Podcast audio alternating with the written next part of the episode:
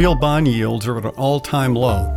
And we're here today to talk about emerging market debt with Samy Muaddi, EM Debt Portfolio Manager at T. Rowe Price. Samy, welcome. Stewart, thank you for your time and look forward to speaking with you today. You too. My name is Stewart Foley. This is the Insurance AUM Journal podcast. Samy, you hold a distinction here as one of, I think you may be the only, well, one of the only repeat guests we've had. So thrilled to have you back on. And so when we talk about EM debt, it encompasses a broad range of sometimes disparate assets. It would help me. I mean, I always learn the most, I think, on these podcasts. Could you give us the lay of the land as far as the size, region, credit quality, and so forth, and, and how you define the opportunity set? Sure thing. Thanks again for the opportunity and the platform. And I would take a step back and just first describe the emerging market debt asset class as being one that's at the intersection of global capital markets and economic development. So, a lot of these countries that we're going to speak to today don't have access to equity capital markets, don't have access to private equity. Really, when a developing country first engages with the world in financial markets, they begin in the emerging market debt asset class. You know, beyond finance to succeed in this industry you have to solve for a range of complexities you know those of society business politics culture. It definitely takes a diverse team and a diverse skill set to do that. You know some of the skills needed are credit risk macroeconomics applied history even political science psychology and emotional control when you're when you're in a credit cycle and portfolio construction. And if you can solve for that you know there's an, a real great opportunity, both from a secular perspective and a cyclical perspective, to put on book yield and to compound interest. It's an asset class speaking to hard currency sovereign debt, the longest lived of the versions of emerging market debt. That asset class has compounded a 900% return since 1994. That's about 8.5% annualized. And you know, you'll struggle to find an asset class that's outperformed that other than I'll concede the, the US equity market. But beyond that, you know, come for the carry, but stay for the ability to have excess returns. And so, you know, when we kind of peel back the layers of the onion, there's emerging market local debt, which certainly is a higher volatility asset class. And I would kind of remove that from the compounding case because while it is a $3 trillion high yielding market, you'd be taking on local rates risk and importantly, currency risk. So the ability to compound for insurers resides more in the credit market, in particular the dollar denominated credit market. And there it's a sizable opportunity $2 trillion in emerging market corporate debt, another trillion and a half in emerging market sovereign debt. You know, in aggregate, the EM debt asset class is comparable in size to US investment grade bonds but it has a fraction of the sponsorship in the insurance industry that you would find from traditional developed market investment grade credit. Yeah, I mean, I think that you brought up, you know, the myriad of things that have got to be considered when you're investing in EM debt.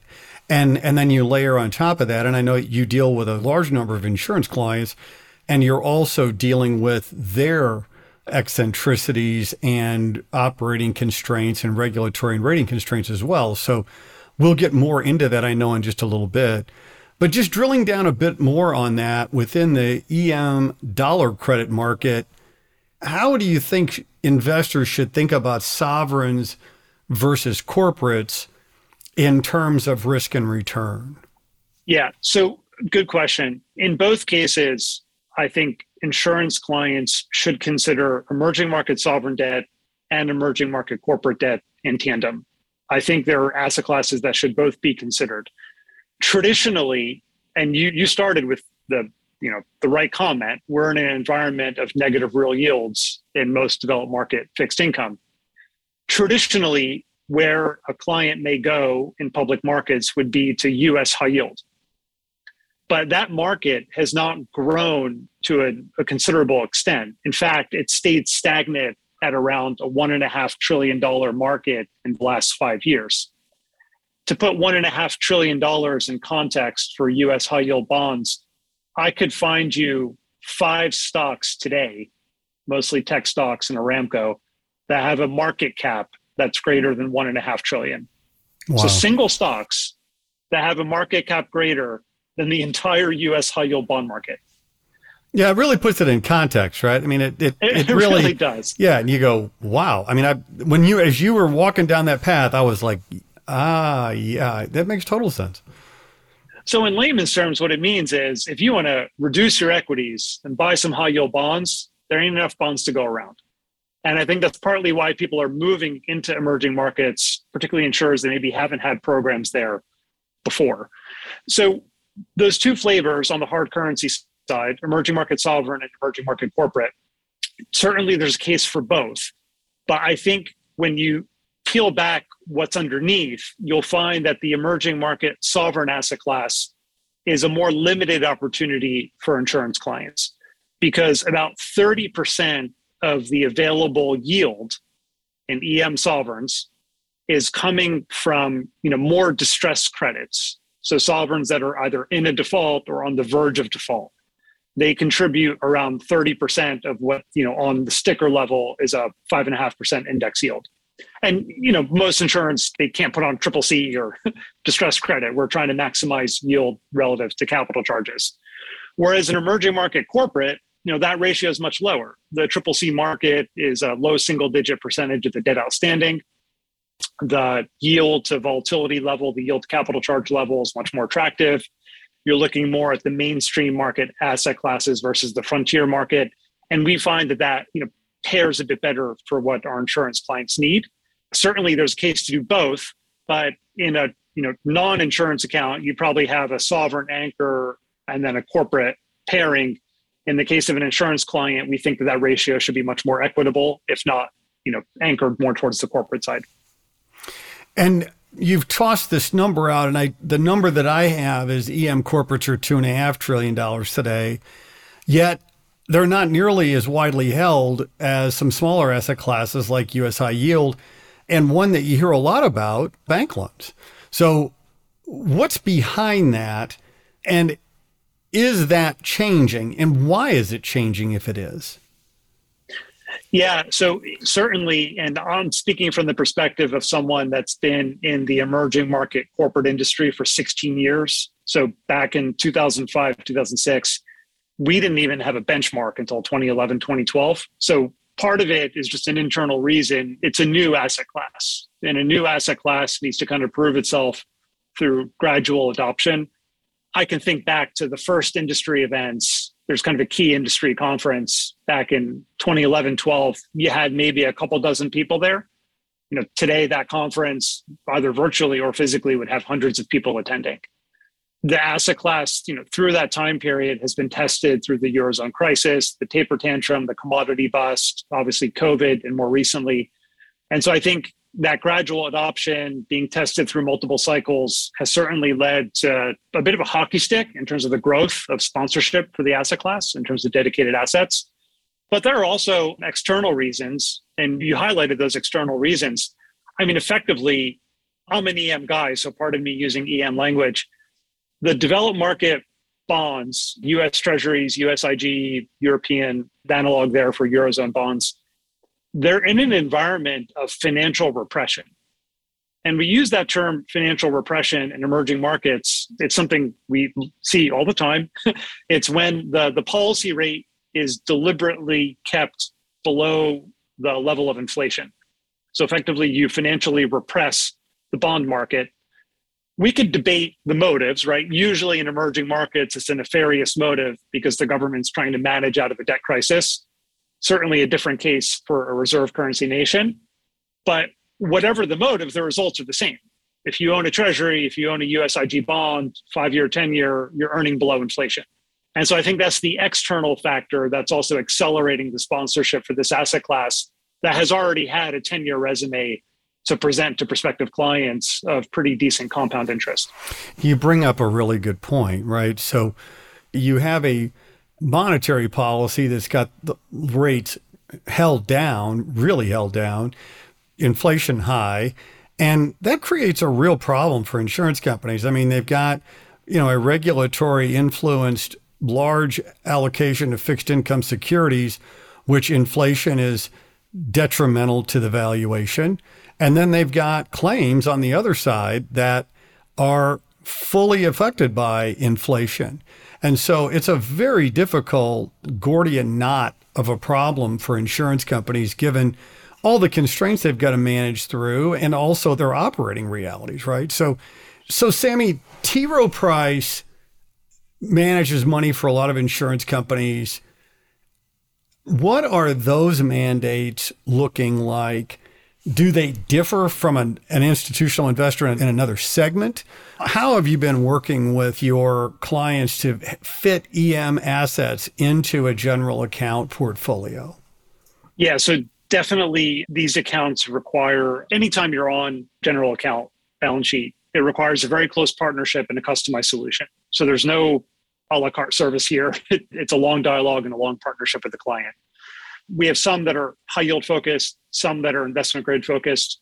In all cases, trying to maximize book yield relative to capital charge, trying to minimize the risk of impairments, and trying to achieve typically a bogey over developed market credit. You know, that's why they're coming to us to get 1% over USIG, one and a half to 2% over US high yield at the same rating category. The high yield accounts typically are single B or better. The IG accounts typically, you know, no very, very limited tolerance to take downgrades and try to keep that into account in our underwriting. And I, for someone that's been involved in emerging markets for, you know, a decent time, I very much welcome clients that behave in this way. You know, long-term, thoughtful investors. Our asset class in the 1990s experienced a lot of volatility in its sponsorship and its capital flow. So I very much welcome insurance clients coming into this industry who have a long-term focus. And you know, back to my opening point, I said that this is an asset class that's at the intersection of global capital markets and economic development. When you have investors coming into developing countries with a short-term time horizon they could do a lot of ill in those countries. Money moving in, money moving out causes a lot of problem in managing the balance of payments for a developing country. When an insurance client comes in, certainly you have to do your job in underwriting, avoid the mistakes, avoid the downgrades. But when they take that long term horizon, 10 years, sometimes even longer, 30 years, that's the best thing that can happen in underwriting for a developing country. And that's a mutually positive reinforcing outcome. When the country can actually have dedicated capital that sticks for a long time, they can make good policy decisions that are in the best long term interest, both of the economy, its growth potential, and also the investors to whom you know the capital has been trusted within their borders. Yeah, I mean you're you're describing a, a collaborative arrangement that's beneficial to everybody, right? You know, the insurance industry is one thing it is not is fast money, right? So over the past two years, we've seen a fair amount of market up and downs, the volatility in China high yield being the most recent.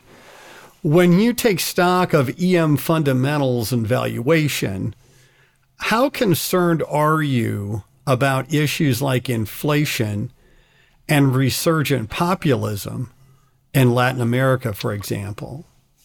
Yeah, so so T Rowe's been investing in emerging markets since the 1980s. We've seen a lot of cycles. We've seen micro cycles, macro cycles, and it's all about having an established process to be able to get the pattern recognition necessary to succeed. So, with respect to that process, I teach a graduate course on this at Georgetown University. It's about 45 hours of lecture time. I'm going to try to deliver it to your listeners in about 45 seconds. So when a country is engaging capital markets, a sovereign nation, let's start there, you can solve for all the complexities that I started with down to one risk factor, which is market access. If a country can access markets, it can stay solvent. Japan is solvent with debt to GDP near 300%. In our career, I've seen Ukraine and Mexico go bankrupt with debt to GDP of 30%. So, in our framework, a country needs an anchor, an anchor to maintain market confidence, to maintain market access. Those anchors could be one of four things, four parts of the framework. The first is the fiscal arithmetic, you know, how a country interacts with its citizens through the ability to mobilize taxes and then therefore sustain debt to GDP in a level that's commensurate with continuing the market to access markets. The second would be the external and monetary side. So, how a country interacts with the world through its balance of payments, accretes or spends foreign currency reserves, and then the credibility of the central bank to manage that process. The third anchor potentially could be the politics and specifically the institutions of those countries and whether or not they're capable of credibly maintaining investor confidence through a cycle. Fourth and final would be the contingent assets and liabilities of the country. So the off balance sheet assets, perhaps sovereign wealth funds or resources, or off balance sheet liabilities, potentially the cost of energy transition or the cost of bailing out a banking sector. If a country can maintain at least one of those four anchors, in our experience, it's very likely to continue being able to have market access and avoid a, a sovereign distress scenario.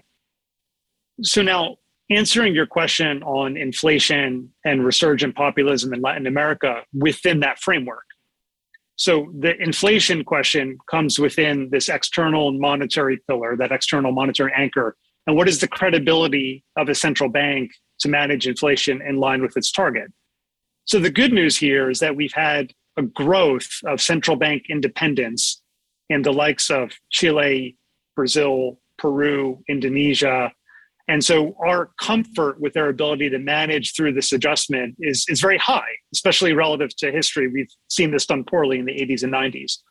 On the other hand, this is the very reason that a country like Turkey is struggling and why I have not ever underwritten a Turkish asset for an insurance client because the credibility of the central bank has been undermined. Inflation is beyond control, and that's having a reverberation through the credit market. You know, secondly, on the resurgent populism in Latin America, what you want to do as an EM investor is divorce yourself from the media coverage, from the politics of personality. I have not read a newspaper in eight years. Now, I haven't read a newspaper in eight years because I have access to T. Rowe Price research. but if you read the newspaper coverage on Mexico, you would have a lot of deep concern on AMLO. When you actually look in uh, Mexico, when you actually look at his spending track record, he's running one of the most conservative fiscal budgets, not just in Latin America, all developing or developed countries. So the actions of the person are very different than the media coverage of the person. And that gives us a lot of comfort in terms of being a contrarian in Mexico at this time. Similarly, there's a lot of concern on Chile. Chile has an election around the corner. They're drafting a new constitution as a long term investor in this country, I actually see a lot of positives coming out of this. When you have my job, one thing you do is actually read constitutions from countries. And there's one thing that every constitution in the history of the world has in common is that they're all written by men, either exclusively men or mostly men. Chile will have the first constitution in the history of the world that's equitably written by both men and women. So I think there's a lot of positives coming out of this period you know, the, the Constitution has been around since 1980. It was written by a military dictator.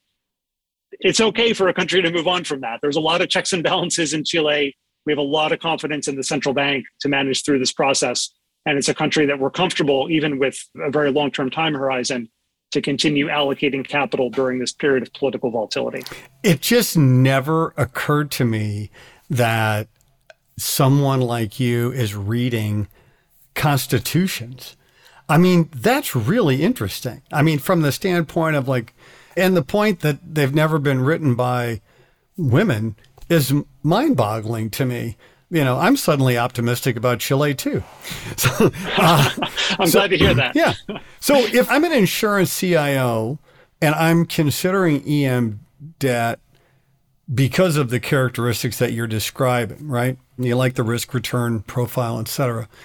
So and you kind of touched on this a little bit ago, but talk to me a little bit about local currency versus USD EM. How should I be thinking about as an insurance investor? How should I be thinking about currency risk and, and when I'm investing in this asset class? Yeah, so for a global audience, you have to have a different response for an insurer with a dollar profile versus a, a euro or non dollar profile.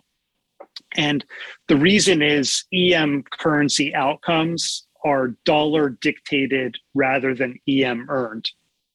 So if the Fed policy pivots in a direction towards a stronger dollar, that has more of an impact into developing countries than the actual policy stance of those countries themselves. That's part of being a dollar hegemonic, you know, reserve currency regime.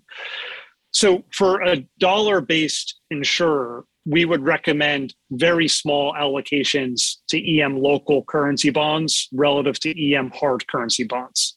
The volatility profile of that dollar EM currency basis has not been commensurate with earning a very large capital allocation.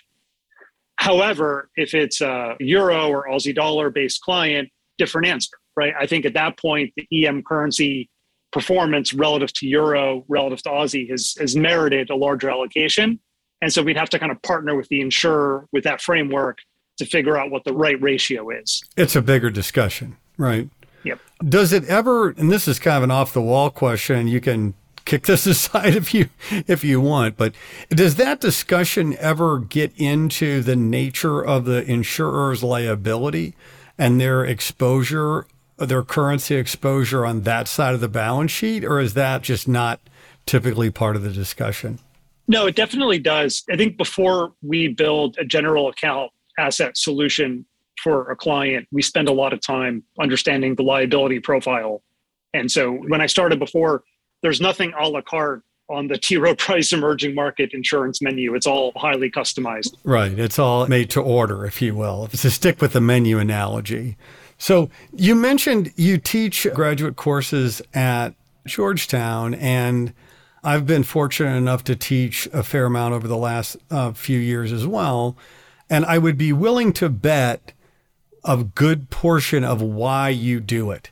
It is not the lofty compensation. I would start there. But you have to have a love of helping people who are early in their career.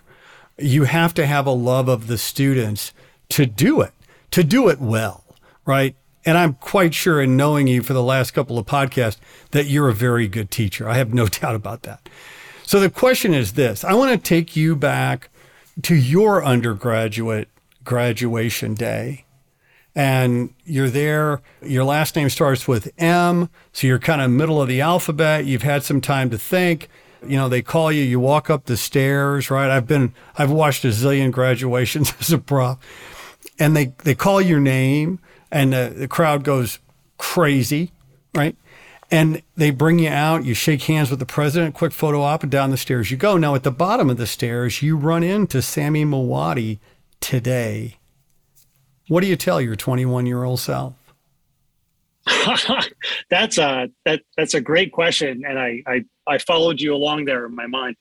So it's the same advice I give to my students, particularly if you're entering this industry. When you enter this industry, it's rare that someone relatively young is competing immediately with people who have done this for 20, 30 years or more, right? You enter financial services, you're an investor, it's game time when you start. And so you can't change that experience gap in the first few years of your career. So there's two things you can do to make up for it. One is out compete. So just work more. That's a volume based thing to, to, to, try to put the hours in necessary to catch up. And the second is have an appreciation for applied history. I mean, back in the early part of my career, uh, especially before I had children, I'd read one book on emerging markets a week. That was the goal. And it could be anything pick up a country, take a referral from a colleague or industry contact. And I think just through years of iteration, doing that, you know, early in my career and maintaining those same habits today helped me catch up you know sooner than i otherwise would have. You have to kind of internalize the position you're in when you start in this industry early on and then just do what you can to catch up. That is great advice. Two different concepts i had never considered the way in which you're putting that. So you know bravo. I mean i it's great to see you again. You know i really appreciate you're obviously know your stuff on the EM debt side, but uh, it's great to see that you're teaching as well. I just, we're kindred spirits in that way. So, Samy, thanks for being on. Hey, Stewart, thanks for the conversation. Thanks uh, for your time. It's always great to see you. If you have ideas for podcasts, please email us at podcast at insuranceaum.com. My name is Stewart Foley, and this is the Insurance AUM Journal podcast.